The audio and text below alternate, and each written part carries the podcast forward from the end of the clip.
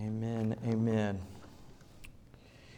This morning is a different kind of sermon, and I hope that that will be just fine with you.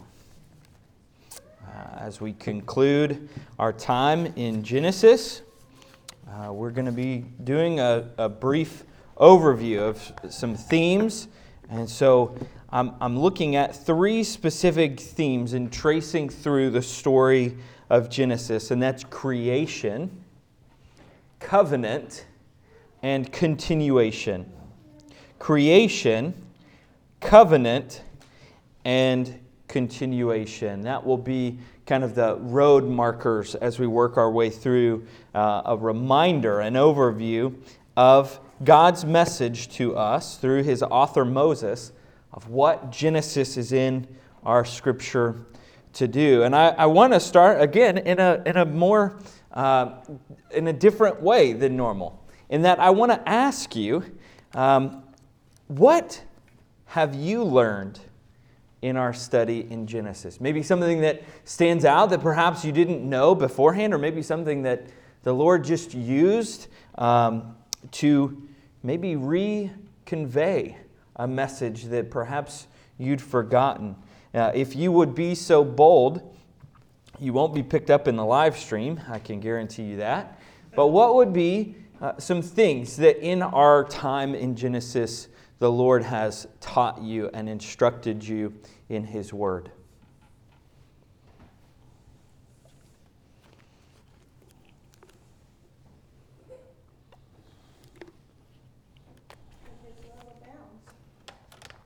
His love abounds. Absolutely. And we'll get into some of that in our overview. Absolutely.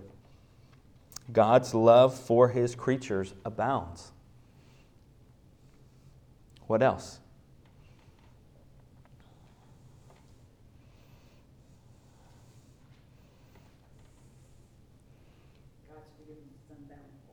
Yeah? There's no limit to what he will forgive, which goes into kind of what I was thinking and that the people God calls towards the end of Genesis, they're messed up. They are not the cream of the crop, so to speak. They are not, as my ESPN app reminded me, they are not getting multi hundred million dollar deals. These are scrubs in the eyes of man. And that brings me great comfort, and I hope it brings you great comfort too. What else? Maybe something the Lord taught you in our time in Genesis. God is present even in suffering. God is present even in suffering. Absolutely. Even in family betrayal, love still wins Hmm. Even in family betrayal. We've seen that a couple times in Genesis, haven't we?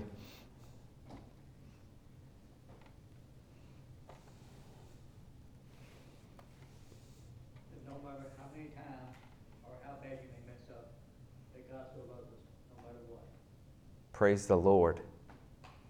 Praise the Lord.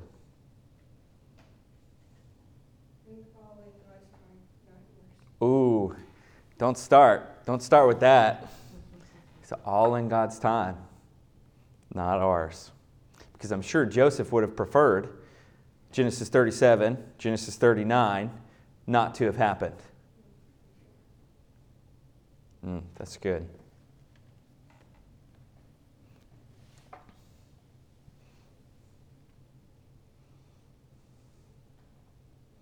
Well, I'm encouraged. I'm encouraged in the way that the Lord has used this in looking at where we were at in the church calendar and looking back at the sermons in Genesis. This is our 50th sermon in Genesis from the time that we started, I believe in November of 2021. And so 50 chapters, 50 sermons, however many months, with some breaks in between. Uh, the Lord has used his Word, and I'm encouraged by the way that He's used it in your life. So, this morning, as we look at creation, covenant, and continuation through the, the narrative of Genesis, I want us to really be looking at uh, how God then uses His people today. that just as Adam and Eve were formed by him to follow him by faith, glorifying him by rightly imaging him in the world, that is what we are called to do as well. That there is that continuation on to us, his church, his new covenant people, and to ultimately be able to see, just as our first parents, Adam and Eve, wrongly and sinfully imaged their and sought after their sin and wrongly imaged their creator so too do we so too do we imperfectly in our failures in our mess ups but not just in our failures and our mess ups but in our sin our sin we also image God in a wrong way. And so, what do we do? We look to Him. We look to Jesus, the only one who perfectly kept the law, sinless in every way. And so we look to Him, the one who was promised even in the beginning, even before the beginning. Creation our first point creation. The scripture opens with In the beginning, God created the heavens and the earth. The earth was without form and void, and darkness was over the face of the deep, and the Spirit of God was hovering over the face of the waters. Creation, formed out of nothing I'll briefly talk about some of the theological implications that we see in Genesis because there's so much. Being created in God's image, uh, creation just in general, of how God does these things, the introduction of our God, a basic understanding of theology. And we just, we just don't have the time. But in the beginning, God created from nothing. And we see that in these five days of creation, he creates different things to bless his people, to fill his creation. And on the sixth day, he creates in his image the pinnacle of creation. He creates Adam.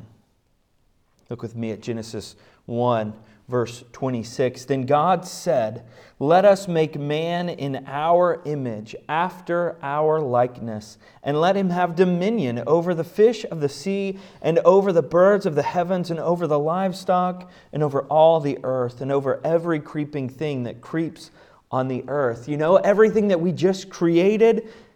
Man is going to have dominion to rule and to reign. Verse 27 So God created man in his own image. In the image of God, he created him. Male and female, he created them. And God blessed them. And God said to them, Be fruitful and multiply, and fill the earth and subdue it, and have dominion over the fish of the sea, and over the birds of the heavens, and over every living thing that moves on the earth. God gave our first father Adam dominion over all things, being an image bearer, to go and to glorify God on earth by rightly imaging him in the world, by rightly subduing, by rightly multiplying.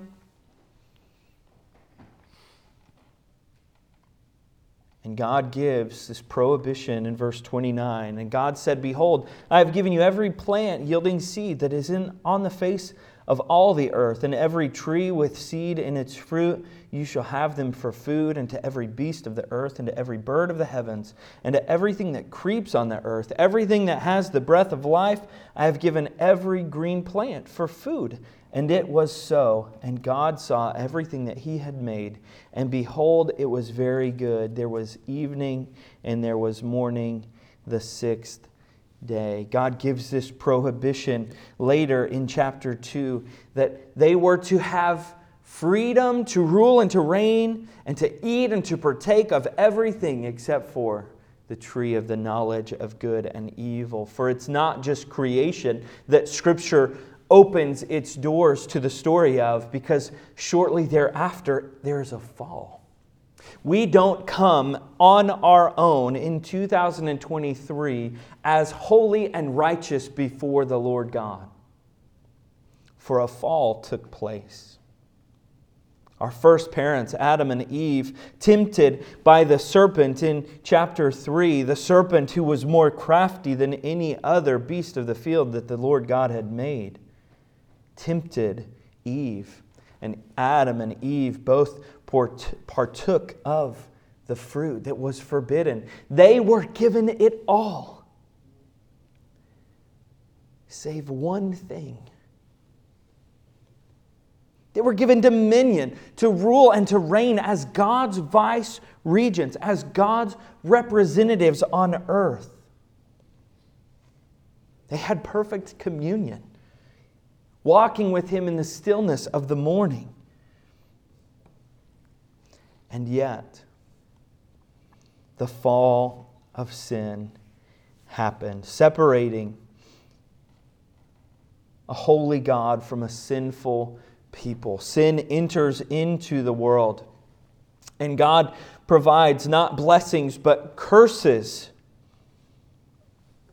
Curses to the livestock, curses to the earth, curses to the serpent.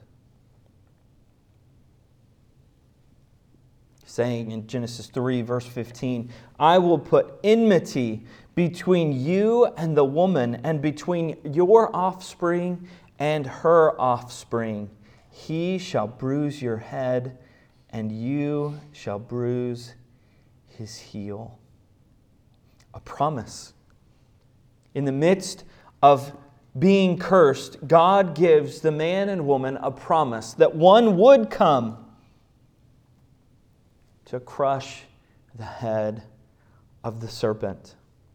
And so, even amidst the creation, even amidst the fall, God provides His grace in a promise, in a covenant.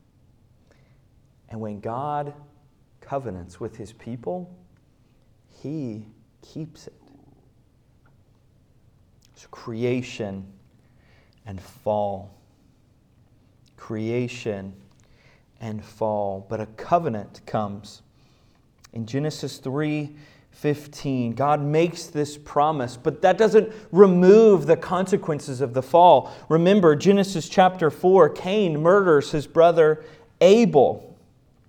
Blood is shed. And it doesn't get any better, it gets worse. For Genesis 5 and Genesis 6 reaches this culmination where the fall of man is such that Genesis chapter 6, verses 5 through 8.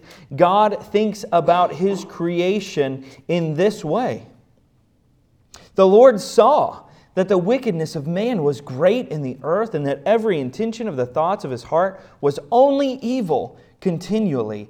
And, verse 6, the Lord regretted that he had made man on the earth, and it grieved him to his heart. So the Lord said, I will blot out man, whom I have created from the face of the land, man and animals, and creeping things, and birds of the heavens, for I am sorry that I have made them. We could unpack that theological weight over 50 sermons. But praise be to God, verse 8 someone finds favor in the eyes of the Lord, Noah finds favor in the eyes of the Lord. Noah, verse 9 picks up, was a righteous man, blameless in his generation. Noah walked with God. What Adam and Eve had in the garden and should have had for all eternity, Noah once again walks in communion with God. Noah represents God who formed him to follow him by faith, to glorify him by rightly imaging him in the world. Noah finds favor in the Lord. And we look to God in the same way, but not through Noah. For Noah sins, and sin continues after Noah, but we look to Jesus, the one who finds favor to the point that he offered up himself. And when he offered up his body there on the cross, it was a pleasant aroma to the Father. What does that mean? What does that mean? It means that his sacrifice was accepted. And need we doubt? Because surely we will. Surely we would doubt. No, maybe it just. Friend, if we have any doubt of the sacrificial acceptance of Jesus on our behalf, look to the resurrection. Look to Christ rising from the dead. We look to him, for he finds favor in the eyes of God. It's his sacrifice and his alone that we cling to. And yet, in the midst of creation and fall and this covenant, there continues to be this judgment, this flood that God puts on all of humanity a global flood, rain from the heavens, and water from the earth.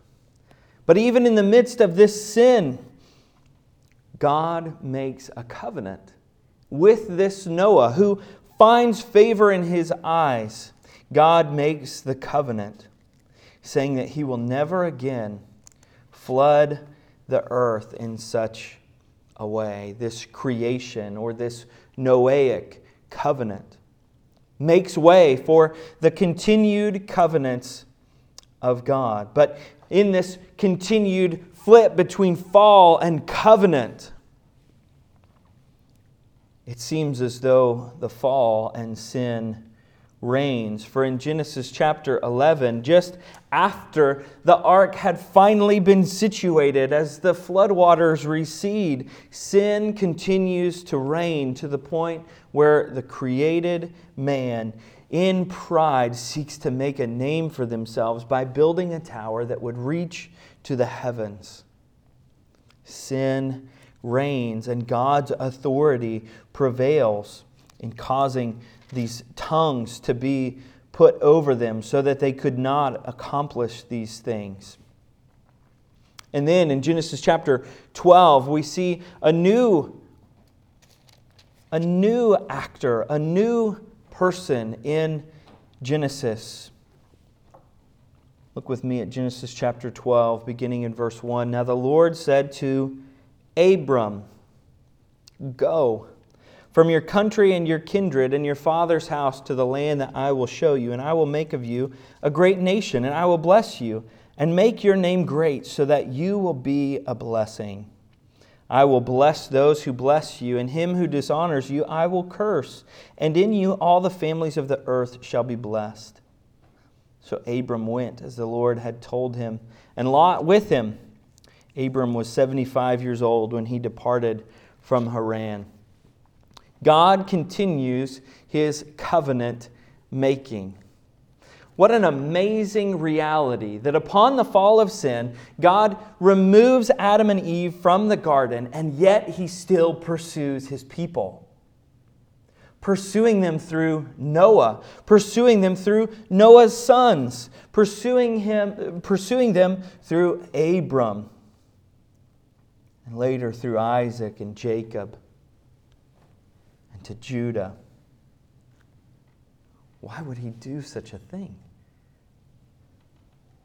Why would he do such a thing? For God in himself needs nothing. He didn't need to create us in the first place. We don't believe, your pastor at least does not believe, that God, well, he just had a missing human shaped hole in his heart. So he made us. We are not that significant in and of ourselves, we are not significant at all. It's only because of the significance bestowed on us by our Creator that we ought to find any significance. It's Him.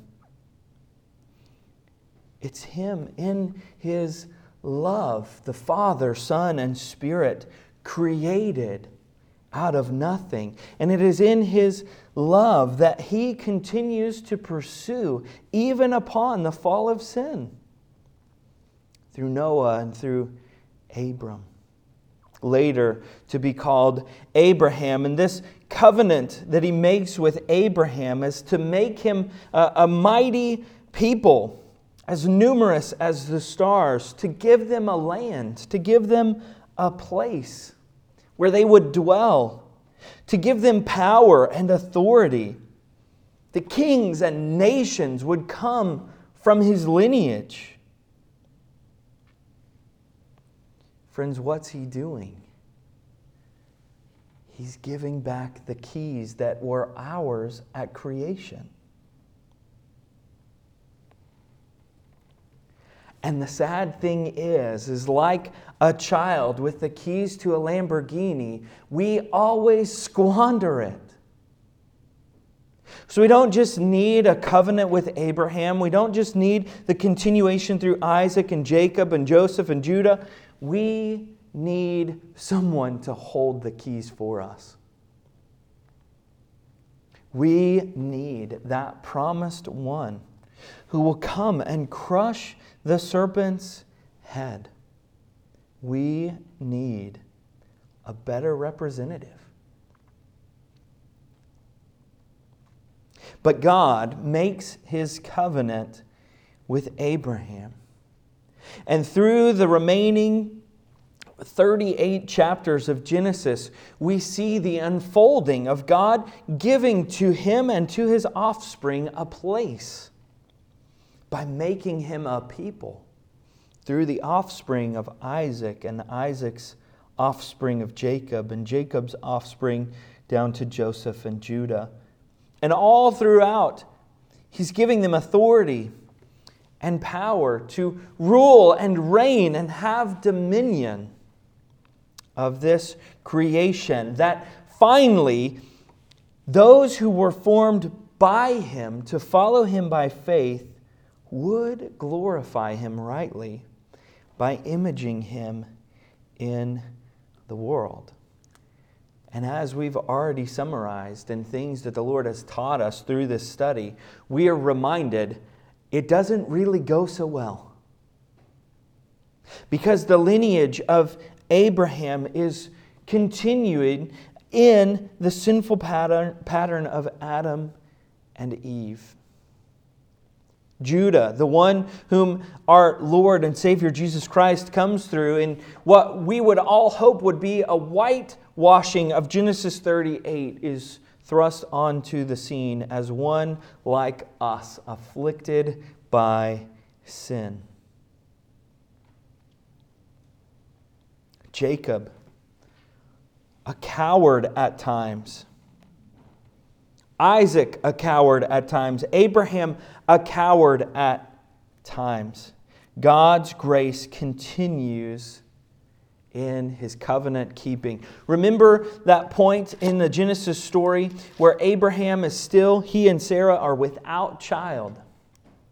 And God causes this darkness to come over him. And God Himself is the one who says, May it be like the body parts of these animals if I don't keep my covenant.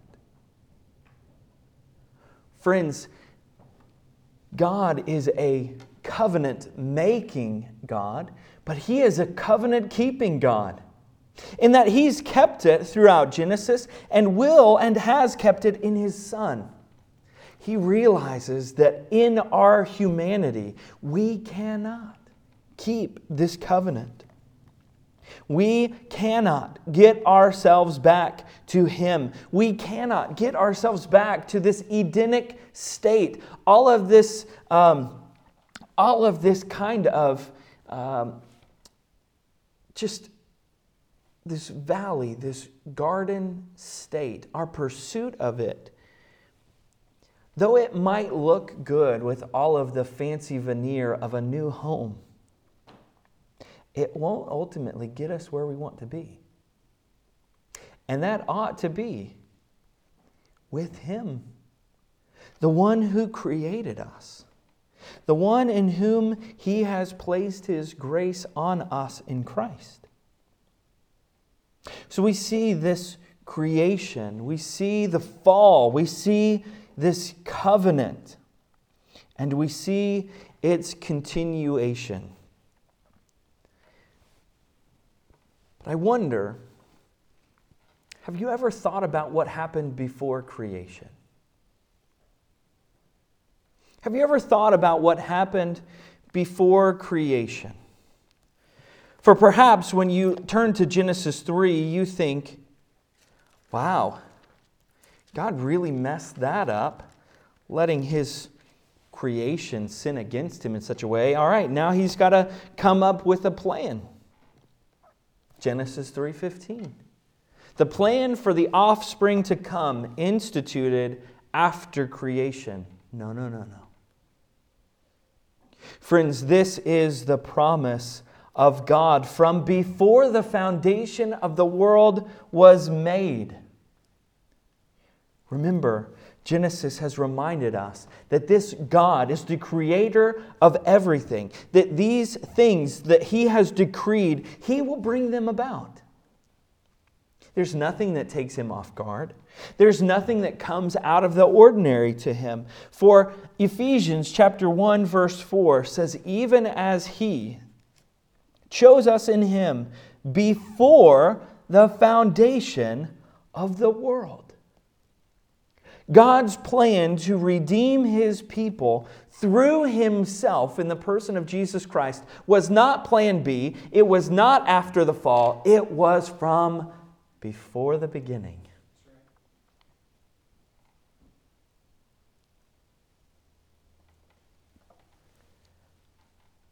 Holy mackerel. What a great and awesome God we serve. Who knew, even before our first parents, Adam and Eve, sinned, that they would and he provided a substitute, a sacrifice for them in Jesus. Let this just blow up your timeline of Genesis completely. If Genesis starts here, God's plan of salvation starts here and it goes all the way through eternity. Why? Because God is eternal.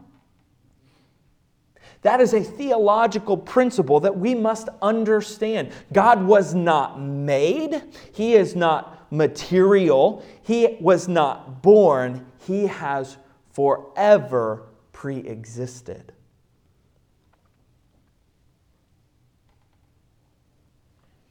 He has revealed Himself in three persons Father, Son, and Spirit.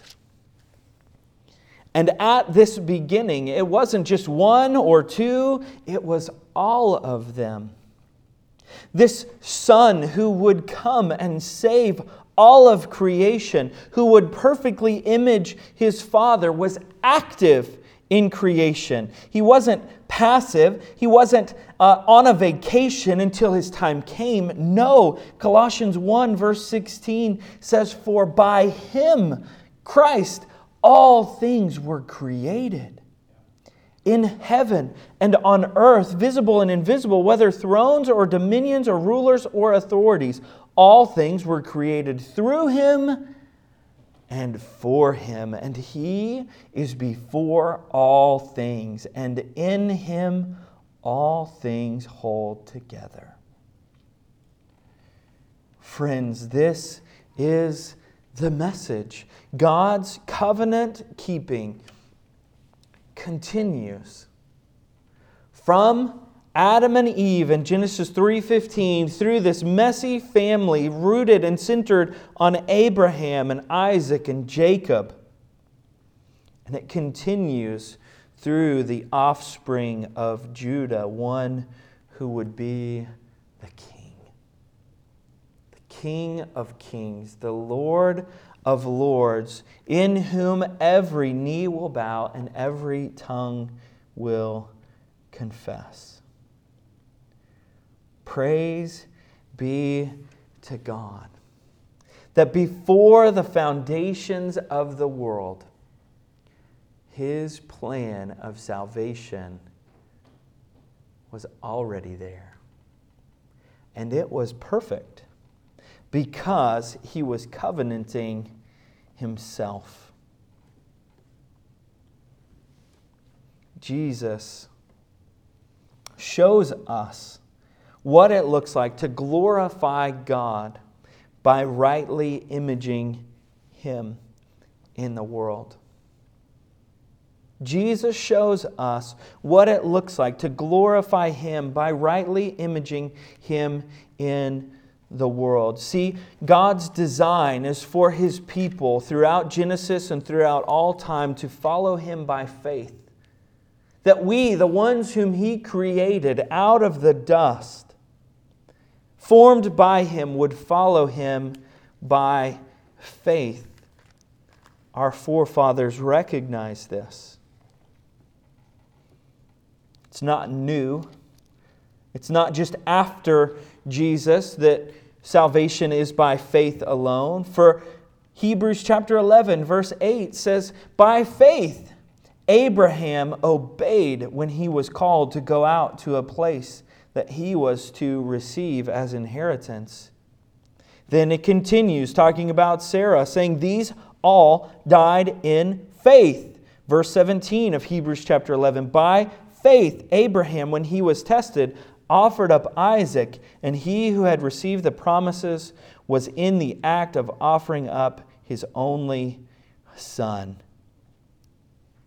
Verse 20, by faith, Isaac invoked future blessings on Jacob and Esau. Verse 21, by faith, Jacob, when dying, blessed each of his sons of Joseph, bowing in worship over the head of the staff. Verse 22 By faith, Joseph, at the end of his life, made mention of the exodus of the Israelites and gave directions concerning his bones. Friends, what God designed and desired in creation, in bestowing his image on his creatures, was that we, those who were formed by him, would follow him by faith, glorifying him by rightly imaging Him in the world. And friends, how do we do that? By looking to Jesus, by placing our faith in Him and Him alone, recognizing I can't keep this covenant, only Jesus can. So, friends, will we turn as the Apostle Paul does in Romans chapter 4 and 5 and say things similar to Adam caused all of the calamity that we see, yet it is Christ who comes and brings salvation. We can have peace with God through faith in Jesus, his only Son, who lived that perfect life who died a sinless death on the cross, and in whom his blood purifies all of our sins. So, how do we rightly image God in the world? It's by clinging to Jesus. By clinging to Jesus. By having faith in Him. That He is the only way to God the Father. It's only Jesus who images God perfectly. What an amazing book. And this is just the beginning. But from before the beginning, God was working out his plan of salvation centered in his son Jesus. May we long for him. May we yearn for him. May we continually conform our minds and our actions to that of Christ. You see, that requires getting to know him. That requires studying what he's like. That requires knowing what he commands. You may say, that seems kind of legalistic.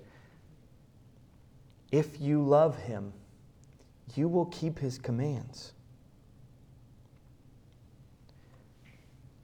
Getting to know him requires spending time with him, seeing how he operates, and finding that with more time and more confession and more repentance, when we miss the mark, because, beloved, we do, we miss it every day. But finding ourselves clinging to the feet of Jesus and the promise of the cross and the resurrection, and finding our sins forgiven. That as we continually do this day after day, repenting, confessing, and clinging to the feet of Jesus, that we find ourselves being more like Him. There is no other way. There is no other way than Jesus.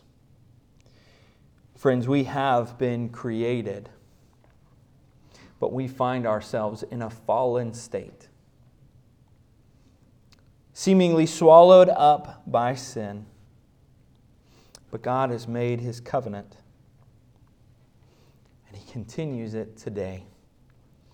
I want to close with this encouragement, and I want to be mindful that this is not what the text is saying. This is an application of this text from something that occurred over this week. Does that make sense? Meaning, this is not prescriptive, this will be all the time. But when you think about the progression of the book of Genesis, Genesis 1 1, the earth was formless and it was void. And he created and it was formed and it was filled to where, towards the end of Genesis, they're not just void and formless, they're a people in a place with power and authority. And in some ways, it reminded me of the work that the Lord does in each and every one of our lives. The reminders of we were blind and now we see. Peter says, Once we were not a people, but now we are a people, a chosen possession, a royal priesthood. Formed and being filled. And I found great encouragement in the work that he's doing in and through our church. We may look around and say, Man, I'd really like these pews to be more full. Amen preach. But we should take great comfort that the one who spoke everything out of nothing is also continuing his promise that he will build his church. And not even the kingdom of hell will prevail. He will bring his people into our church by God's grace. And if he doesn't, he is building up His church, the capital C church. And may we pray that He uses us, that He fills us, that our church would be fruitful and multiply, that we would continue to proclaim the good news of Jesus Christ, the one who was covenanted from the beginning. For before the foundation of the world. This is good news from before the beginning until the very end.